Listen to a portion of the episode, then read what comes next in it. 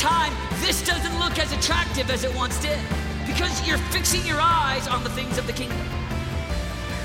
I'm just talking about a thousand that have a vision for their heart. They've got passion for God. They're leading intercession on their schools. They're set apart, consecrated under God. And they've got a vision and a mission for their life.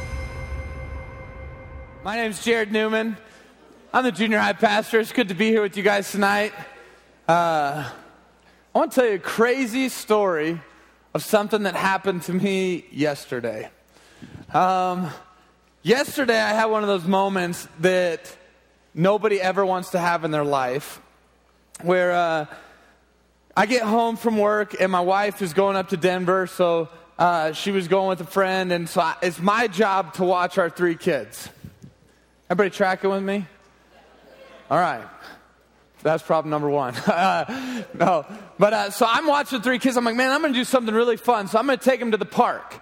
So I decide we're going to jump in the car and I'm going to take them to the park. And we're on the way to the park. And uh, me and Ellie and Myra, we're all kind of laughing and playing, getting ready to go. Sam's coming, and it's like we're just in sight of the playground where the playground is right over here. And it's like we're walking right to it. And I do this little thing with Ellie, who's my six year old.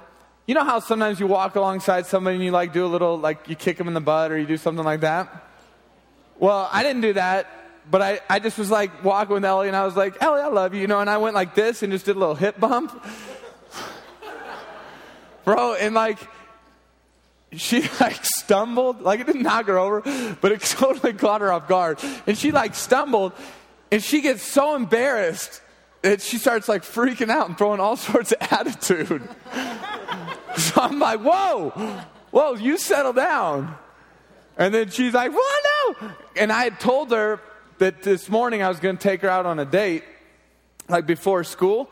And, uh, and she starts freaking out and she goes, I'm not going on that date tomorrow. I will not wake you up and we're not going. And rah, rah, rah, rah. You know, and I mean, like, this is a six year old that's throwing out some crazy attitudes. So I was like, oh, all right.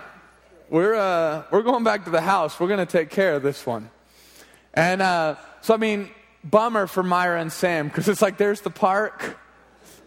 It's like, family, here we go. We're turning around. so, you know, I throw, Sam doesn't want to walk back, so I put him on my shoulders. I'm carrying him back, grab Myra's, and like Ellie storms off. And she just storms back to the house, like way out in front of us. And I'm just like, oh man, this girl is going to get it. and so go inside, take her upstairs, and uh, I'm talking to Ellie just about her attitude and how she can't have an attitude like this. And, you know, I, I give her a few spankings. She just, and then she starts crying. She's like, I'm sorry. You know, like, do you still want to go on that date? Yes. And, and so everything's going pretty cool. And, like, in the middle of talking to her up there, like, I hear Myra and Sam, they're downstairs, and Myra starts screaming. You know, they're jumping from couch to couch. Who knows what they're doing because mommy's gone and daddy's upstairs with Ellie. And uh, so I hear her, Myra screaming, and I'm just sitting up there thinking, well, you know, her and Sam are playing. And then, uh, so I keep, and I just kind of stay up there with Ellie, and we're talking, and I'm just like, I've got her on my leg, and I'm just comforting her and, and like telling her how much I love her and uh, all this stuff. And about five minutes goes by, and then I realized, like, you know, I haven't heard anything for a little bit. yeah, trouble. So me and Ellie walk downstairs, and I'm like, First thing that's odd is my front door is wide open and my back door is wide open.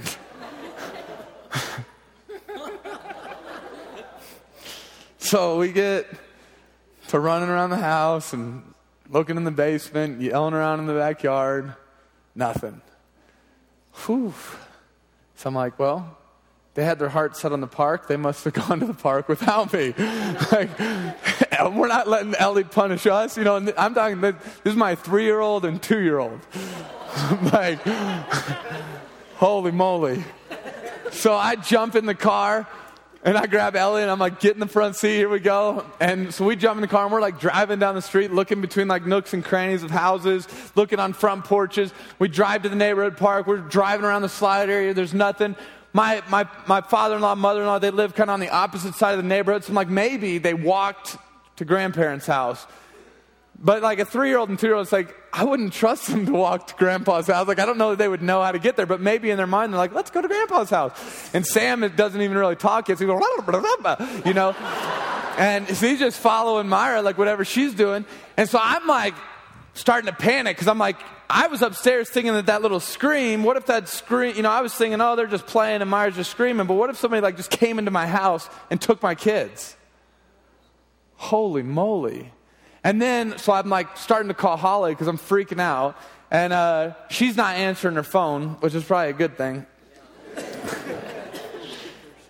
and then I go over to Holly's parents' house, and Holly's dad is there, and I'm like, Have you seen Myra and Sam? And it's like, What? so he jumps in his car and he starts going, and I like start driving up like Main, like I'm going up Dublin, like turning around, like going everywhere, freaking out. Go call my neighbor because I'm like maybe because sometimes Myra will draw like paintings and pictures, and she'll go over to my neighbor's house and like give him stuff. And uh, so I was like maybe Myra and Sam went to my neighbor's house and they're giving him a drawing or something. So I call him. I was like, Hey, Brian, by chance, are Myra and Sam at your house? He's like, no. Like, do you lose them? yeah, can you help me find them? like, so he starts on the search committee, and like, I'm just freaking out. I mean, like, about 20 minutes goes by, and, and then the thoughts are like, okay, I need to like, like every second here counts. Like, I need to call the police. But then I'm like, okay, so then I'm going to tell the police. My kids walked out the front door. I'm going to get arrested for being a negligent father. And then they're like, what were you doing while while your kids were going out the front door. It's like, well, I was beating my other child.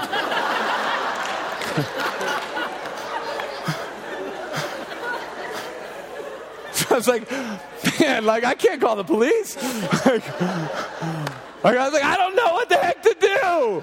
I'm just freaking out. And then finally, like a last resort, I was like, Ellie, where do you think they are? And she's like, I think they're because she has some friends that are like all older friends, like her age. There's like a fourth grader and a second grader, and uh, like a, either a first grader or kindergarten at this house. And like, so not three years old and two years old, not like Myra and Sam's friends. But I was like, all right, you go check with Brian, who's my neighbor. You go check and see if they're down there. And she goes and knocks on the door, and sure enough, Ellie and Myra were just sitting in there watching Veggie Tales. Holy moly. So I still got some adrenaline rushes going on. Last night I was standing down there at the table in Holly, and I felt like I heard this faint little scream, like just faint little thing. I mean, I took off up the stairs to go look in the kids' rooms, and I was like, I gotta settle down here. Woo, I'm on edge. so I hope that a day like that never happens to you. But, you know, I wish that that story really tied in well with what I'm going to talk about tonight, but it doesn't. I, I just wanted to tell you that story because it freaked me out. Uh, tonight, I want to talk, though, about it's the last night that we're in the Unstoppable series, talking about the power of the Holy Spirit, the presence of the Holy Spirit. And I want, I want to talk to you tonight about something that, if you look through Scripture, it's mind blowing what happens when a simple thing happens. You look at fearful, timid people. You look at Moses, who ran from, Israel, from Egypt into the wilderness. He ran to the wilderness because he had killed a man and he was afraid for his life. And he ran out and he was gone for, for years and years and years and years out in the wilderness, tending sheep and just being like a shepherd guy out in the wilderness. And here's Moses, who was raised up in Pharaoh's house, but because of fear wasn't doing anything. Everybody with me on this? He wasn't about to venture back to Egypt. He wasn't about to go back and try to save anybody. He tried to save people once and it didn't work out for him. It blew up in his face. He killed an Egyptian and then everybody was like, What? You're going to kill me like you killed that Egyptian man? So he knew the word was out. So he fled for his life because he didn't want anybody to kill him. So here, he was like, Man, I tried to save my people a long time ago, but I'm just going to live my days out in the wilderness tending sheep. Just minding my own business, doing like just a simple man's work, like not meddling with other people, just doing, just being a good guy. Just do good things. He got married out there, just living his own life. there was a day that he was walking and he has an encounter with a burning bush. a little weird. And he goes over to this burning bush and he's going over there. I mean, this voice starts coming from this bush and it's like, take off your shoes because you're standing on holy ground. And God begins to speak to Moses here. And God tells Moses to go back to Egypt and to deliver his people. And Moses starts coming up with excuses for why he can't. Because he's weak and because he stutters and he can't talk well. And how am I supposed to go up and like, you're talking about going to see Pharaoh, who's like the most powerful man on the face of the earth right now. You're telling me to go tell him to let all his slaves go, all of his workforce? That's going to go over real good, God. Cool. Find somebody else. But God continues to speak.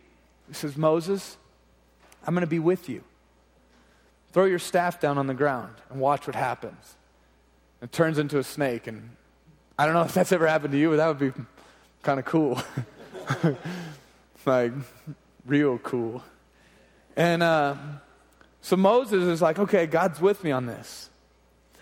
And so he goes and he talks to Pharaoh and he says, hey, I mean, he's got to feel probably a little bit confident because God just spoke to him and told him to go do something. And God said, Look, I'm going to provide the signs and wonders, and you're going to, you know, I'm going to be with you.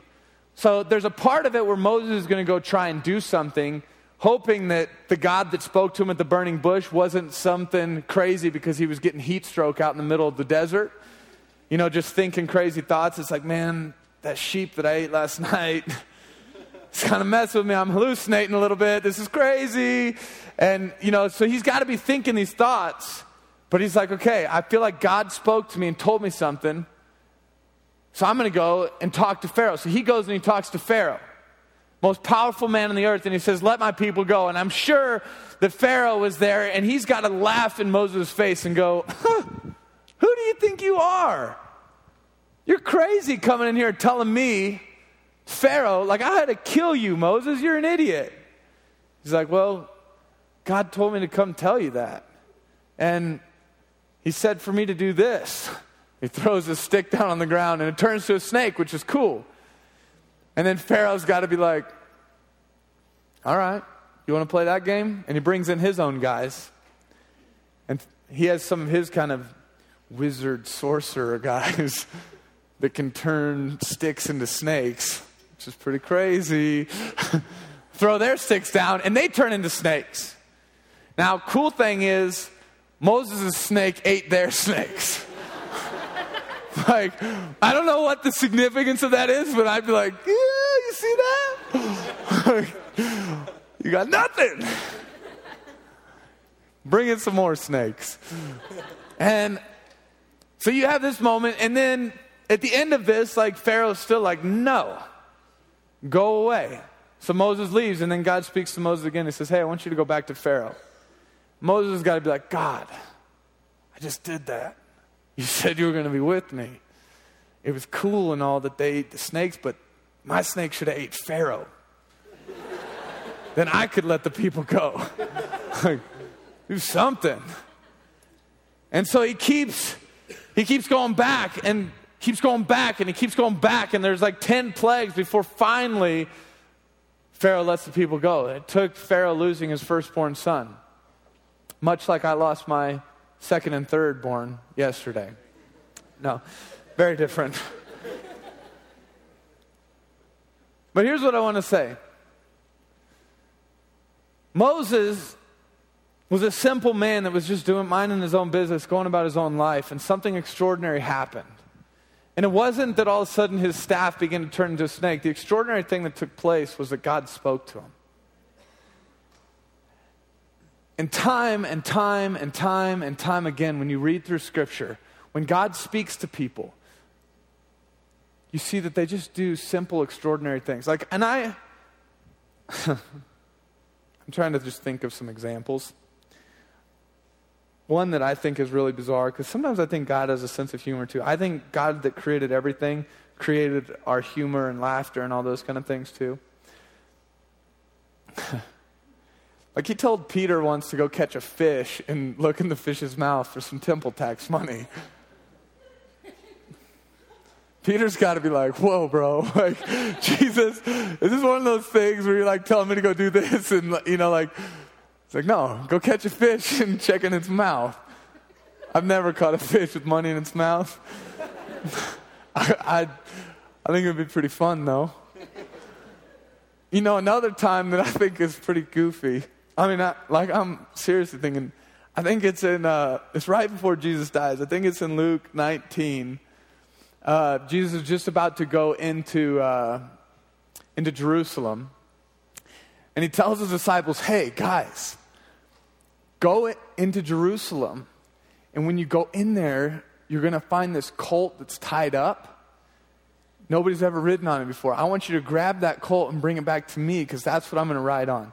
And when somebody asks you, hey, what are you doing untying that colt?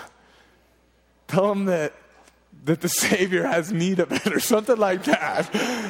and like, I can just imagine being like a disciple tasked with that duty. Go to Walmart, pick up several boxes of Snickers and a couple basketballs. I got this game that we're going to play. And when they ask you, as you're walking out, what are you doing with that stuff? I want you to tell them that your master has need of it. like, cool. cool. I mean, I can't imagine being a disciple. It's like, all right, Jesus cast out demons and he was doing all this cool stuff, and then he told us to go and do the same. So we went and did the same, and that was cool because that felt like kingdom of God stuff. Now, Jesus, the same guy who was telling me to do that, is telling me to go steal a colt, like some donkey. And so the disciples have to be walking into Jerusalem a little bit hesitant, going, okay, first donkey we see, we're going to grab it. like, I mean, I'm just throwing out the reality of the situation. Like, first donkey we see, Jesus said, get him a donkey. We're going to go do our part. So then they grab it, and some guy, sure enough, is asking them, and then they just say, you know, it's like, bro, this is my house, and you're tying up, you're untying my animal. What the heck are you doing? Peace be with you, sir. the master has need of it.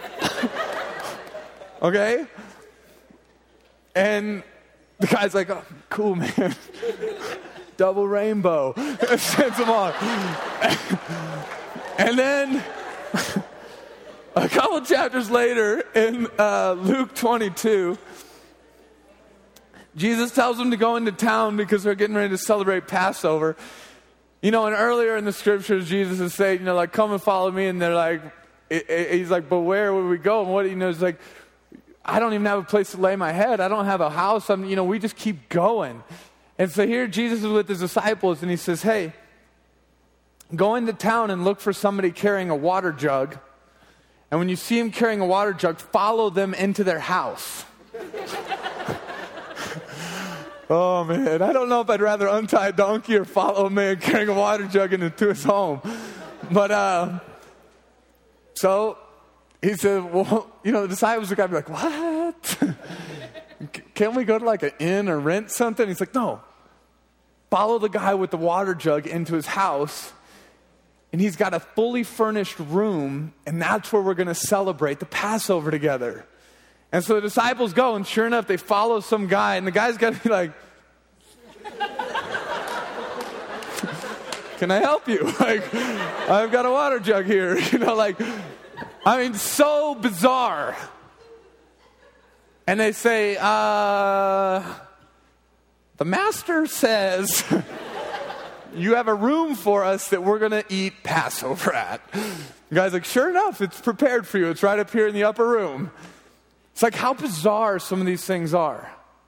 But I want you to think about it because there's times that I believe like God is speaking to us and he's asking us to do things and it's like, are we going to take God at His word? Are we going to do what He's asked us to do? Even if sometimes it seems a little crazy. And there's a part of it where it takes knowing the voice of God and trusting God and having seen God's character proven over and over and over again. And you recognize, you know what? God is out. He's not out to get me. God is out to give me an extraordinary life. Not just to make my life like blessed with things, but it's like, no, to live a life that's beyond our wildest dreams. To do things that are extraordinary and supernatural. To do things that in our own flesh we could never accomplish and do. And I, I want to invite you to this. God wants to speak to you every day. The same way that he spoke to Moses, the same way that he spoke to Gideon, the same way that he spoke to Paul on the road to Damascus. Paul, why are you persecuting me? The same way that he's spoken to thousands of people throughout history. And I mean, some of the stories of people that are even modern day disciples, followers of Christ that I know that have told me stories of things that they've experienced. You know, I have a friend, like a legitimate friend that's in Tulsa. His name is Keith. He was walking through a, like a big public square over in Europe, and he starts he starts feeling like the Holy Spirit is just wanting to pray in tongues out loud in the middle of this square. So he's just walking and he just starts praying in tongues out loud. And as he's walking, people that are around him begin to hear him almost in the same way that it happened in the New Testament, where they begin to hear him in their native tongue. Like people from different countries, people from all over. You know, people that speak German and Spanish and Russian and all these, they start to hear him proclaiming the goodness of God in their own language. The same guy. I mean, I, I just, like, I mean, it's amazing. He had even a, a similar encounter where it said that, you know, like the, the Peter's shadow, he would walk by people and heal people. And he was like, it's like, all right, this is weird. But he's like, I had this like two week period of time where it was like everybody I prayed for got healed. And I even had it happen that when I would walk by people, people got healed. And he was telling stories of like, and he said, and where it started was there was a, a person that was severely crippled and handicapped, sitting in a wheelchair, hands completely shriveled, can't move, decrepit, you know, like muscles not there, those kind of things. And he said he felt like the Lord told him to go and pray for this person, which is a pretty intimidating thing to do. You know, here's a person that's been in a wheelchair obviously their whole life. And he goes and he just lays hands and he said, I just started to pray that, you know, and he was like, honestly, in my heart, I didn't know what to pray because I did I wasn't expecting for you know like hands to open and him to suddenly respond in different you know I was kind of expecting like me just to go and pray and like do my duty of just being faithful like cuz I felt like God told me to do this so I was just going to go and just pray a blessing over this person. Everybody kind of with me? And he said bones begin to crack. And he saw muscles and tissue begin to grow, like literally with his own eyes, and saw a lame man walk. And it's because of obedience. So tonight, I want to I want to ask you to listen because I believe that when we talk about the Holy Spirit, one of the most significant things about the Holy Spirit is that it's God's presence that dwells within us. And I believe that God Himself isn't dwelling within us because He just wanted a, to find like a little warm place to stay. I think it's because He wants to live inside of us and be a part of our life and speak to us and be in relationship with us. And oftentimes I think we get so accustomed to the busyness and the noise around us that we forget who's living inside of us. And we forget to just incline our ear to hear. Growing up in Oklahoma, I used to have this experience where I would go out early in the morning because I love fishing. Oh, this is a fun game, too. This new name tag thing, I made a new game out of it. If you hang out with me, you'll recognize that I make up games a lot. But I drew three things that I love, and it's kind of like Pictionary. so if you want to learn things about the people that are here, just tell them to draw a little, just draw something you're passionate about, and then, you know, and then you guys can play a game. Like, all right, you have five seconds to guess what it is. Hmm. So that's for next week. Um, but I love fishing. Fishing is one of the things on here. And as I was thinking about fishing, like one of the things that I would do is I, bass fishing, especially, is early in the morning. It's just the best. everything is so quiet, everything is still. And I would get up early before the sun comes up and I'd go sit down on the docks and I'd start fishing. And oftentimes, when I would do that, you go out there in the morning before the wind's picked up, before any movement. I mean, nothing's out. And it's just like glass, like th- there's no ripples on the surface. And you take, a, you take a fishing lure, and I used to throw these big old topwater things and throw them real close to the bank. And when they would hit, it'd be like boom, and it would, I mean, it would make a ruckus like, and just splash, you know, and it'd be ripples. You know what I'm talking about? How you see ripples on the water that just continue to move? Really cool. And the bass hated that movement and the annoyance of that. So you'd throw a big old thing out, just a big honking, huge thing with two treble hooks, and it would land and make a big splash. And like if there was one near it, it would instantly like hit the top of the water, and it'd be like, that's my old redneck side. Um, and uh, just be so cool. But then you'd go out on days and it's like Labor Day weekend or Memorial Day, or you go out in midday. And how many of you guys have seen like a big lake or something that kind of it gets like white caps and it's like, I mean, you can look out and you know the water's rough because it's all, you know, it's like if I threw the same lure at that time of day, I don't even know that I would see the splash, you know, because it was so busy and there's so much commotion. It's like in order to, to see something or to even recognize something on the surface of the water, I'd have to throw in like a huge SUV or something like, like, oh, there's a splash. That was different. You know, it's like if something was going to get my attention, it would have to be tremendously out of the ordinary, like a burning bush. And sometimes I think we live our lives in such commotion that the condition of our heart is like the lake that's like on Labor Day weekend. Everything is moving and everything is, you know, and we're so busy doing so much that you can't ever get to the place where your heart is just still before God and you can hear Him. And I want to challenge you guys, above all else, seek and desire the ability to hear God's voice. Because it is God's voice and it is God trying to speak to you that is going to lead you into the, some of the most supernatural and incredible things. And oftentimes, you know, I think in the church, we've reverted to the law in the way that the Old Testament worked, where we have made a list of rights and wrongs and do's and don'ts. So we think we're doing okay because we're not sinning against any of the major things that are listed. We're not lying, we're not cheating, we're not stealing, we're not committing adultery, we're not doing these things. But I would ask you to think about this. You know, what is it that was the original sin? It was that God spoke to Adam and Eve and told them not to eat of the fruit. That's not one of the Ten Commandments, not to eat apples or not to eat fruit or not to eat a fig or whatever that fruit was. It's like, that's not in the Ten Commandments. We eat fruit all the time. But what was so wrong about that sin was that they disobeyed and they didn't listen to God.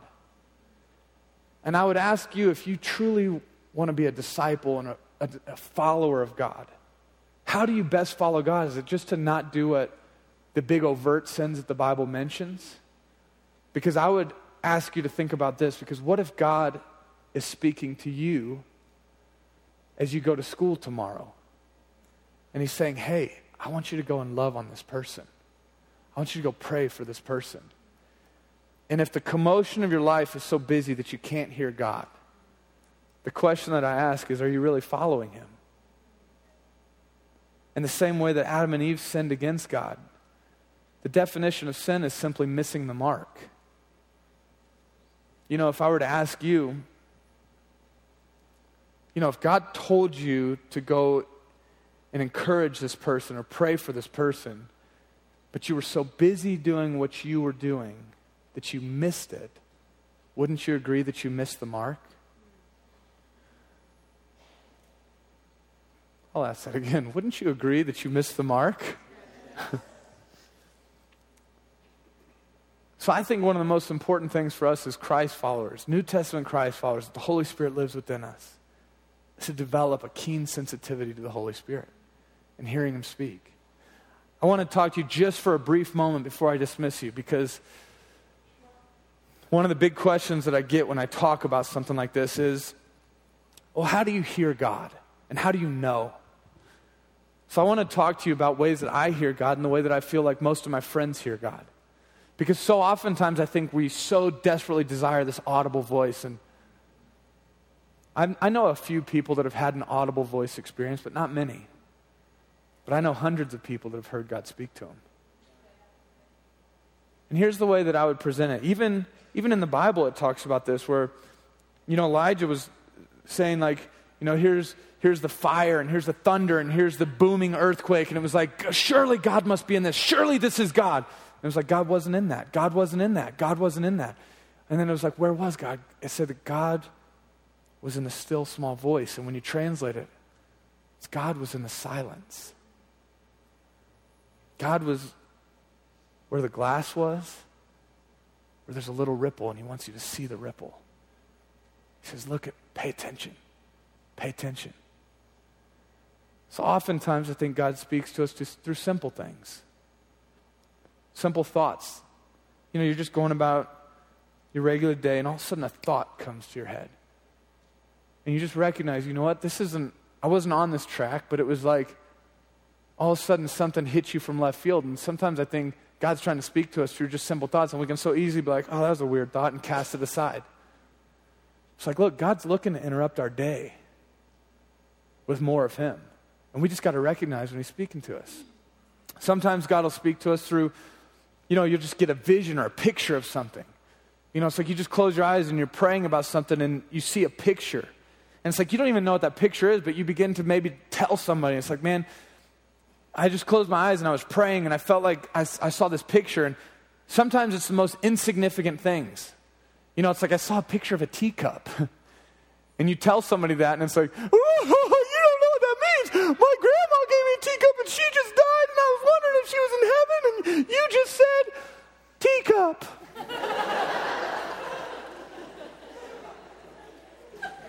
and it's like, holy moly, I didn't know that. I, you know, it's like, but God can just expose little things to you that are little subtle things. And I totally made up the teacup thing, just so everybody's aware. Don't go telling people about teacups. But sometimes he speaks to us in dreams. Oftentimes, I think he speaks to us through other people. Sometimes we're praying earnestly about something. And you know, Ty or somebody else will come and just give you a word of encouragement and just say, and it's, and it's not that they have to come and say, Thus says the Lord, or here's this word of encouragement. It could be even a total, this may shock some of you. It could be a total heathen that knows nothing about God that comes up and says something to you, but you just see something so profound in him. If you look in the Old Testament, God used a donkey to wake people up that he's speaking. And I just want to challenge you as you go about this week separate some time, devote some time this week to get to a place where you can calm and still your heart before God. And I want you to sit there because so often when we think of prayer, we think of how hard we've got to press and how hard we've got to push. And I think so often God said, hey, shut up for a minute so I can help you. You keep asking, and I keep telling you, but you're so dang loud, I can't get a word in. So I want to encourage you this week spend some time, just sit silent before God and say, God, I invite you in my life, and I want to hear your voice like I never have before. So speak to me. And just sit there. Sit there and just, just wait. Because here's what I know. My wife will talk to me sometimes, and I know her voice. But sometimes, like, she'll be talking to me and I'm downstairs and then she's got to go upstairs to do laundry. And she'll like keep talking to me as she goes up the stairs to do the laundry. The whole time thinking I'm able to hear. And then she'll come and it'll be like, and I'll say, What? When did you tell me that? And she's like, We talked about this yesterday when I was doing laundry. It's like, Oh, that. Like, uh, it was impossible. Or it's like watching a football game and it's like, she's like, hey, my friends are going to Paris. Can I go? And it's like, sure, whatever. You know, and it's like, you, you know, and then it's like, what is this $3,000 bill that's on our credit card? Like, you said I could go to Paris. and so often I think that's the way we treat God, where we, we're so distracted with the things of our life that if we want to hear his voice, we've got to position ourselves to hear his voice. Like Austin Brammer is, is, speaking over in the junior high. If I wanted to hear his voice, I need to position myself and go where he is. A second thing is this. You guys know this. You can be in the midst of a crowded room where everybody's talking, and a familiar voice breaks through. And I would challenge you in this that oftentimes we don't hear God in the midst of the commotion because he hasn't become a familiar voice. But if you will continue to pursue God and live in a place where you're hearing the presence of God and you're, you're hearing His voice and you are setting aside time, and it's like, it won't just be, you know, in the quiet at 7 a.m. before you go to school, or some of you guys that go to school at 7 a.m., at like 5 a.m. before you go to school, like where you got to get to that quiet place. It won't just be there that you'll hear God. Because what ends up happening is you start to recognize His voice and you start to recognize the way that He speaks to you. And then you're in the middle of a busy lunchroom. You're in the middle of a locker room. You're in the middle of, of just going about your day, talking with friends, doing whatever it is that you're doing. You're playing sports, and all of a sudden, that familiar voice comes to you. And it's the Holy Spirit. He's working, He's moving in your life. And I want to challenge every one of you to be sensitive and develop and incline an ear to hear His voice. Are you with me? Go ahead and bow your heads with me. I'm just going to pray a blessing over you, then dismiss. Father God, I pray for everybody in this room, God, myself included. God, that you would open up our ears to hear you like we never have before. God, open up our hearts to receive more and more of you. God, let us incline our ears to hear your voice, God, to be directed and moved by you. God, I pray that we wouldn't be so busy with our own lives and our own agendas, God, that we refuse to listen to your voice and your movement. God, let us follow you wholeheartedly. Let us pursue you, Father God, with everything in us. God, let us have a deep hunger and thirst for more and more of you, to know your voice. God, your, your word says that your sheep will know your voice and another voice they will not listen to. And God, I pray that all the competing voices would grow dim and quiet compared to the voice of God in our lives. God, I pray that we wouldn't be so foolish as to think, God, that we can just keep going about doing what we're doing and hoping that you bless us and hoping that you use us. God, let us get still before you. God, let the one pursuit of our life be more of you. God, fill these students with your presence and with your power. Unlock deaf ears to hear, open blind eyes to see. Let us not be those people that Scripture talks about that though they see, they do not perceive. And though they hear, they do not understand. Open up our ears to hear, open up our eyes to see. And God, I pray that the glory of God would come and invade the earth. In Jesus' name, amen. And over time, this doesn't look as attractive as it once did because you're fixing your eyes on the things of the kingdom. I'm just talking about a thousand that have a vision for their heart. They've got passion for God. They're leading intercession on their schools. They're set apart, consecrated under God. And they've got a vision and a mission for their life.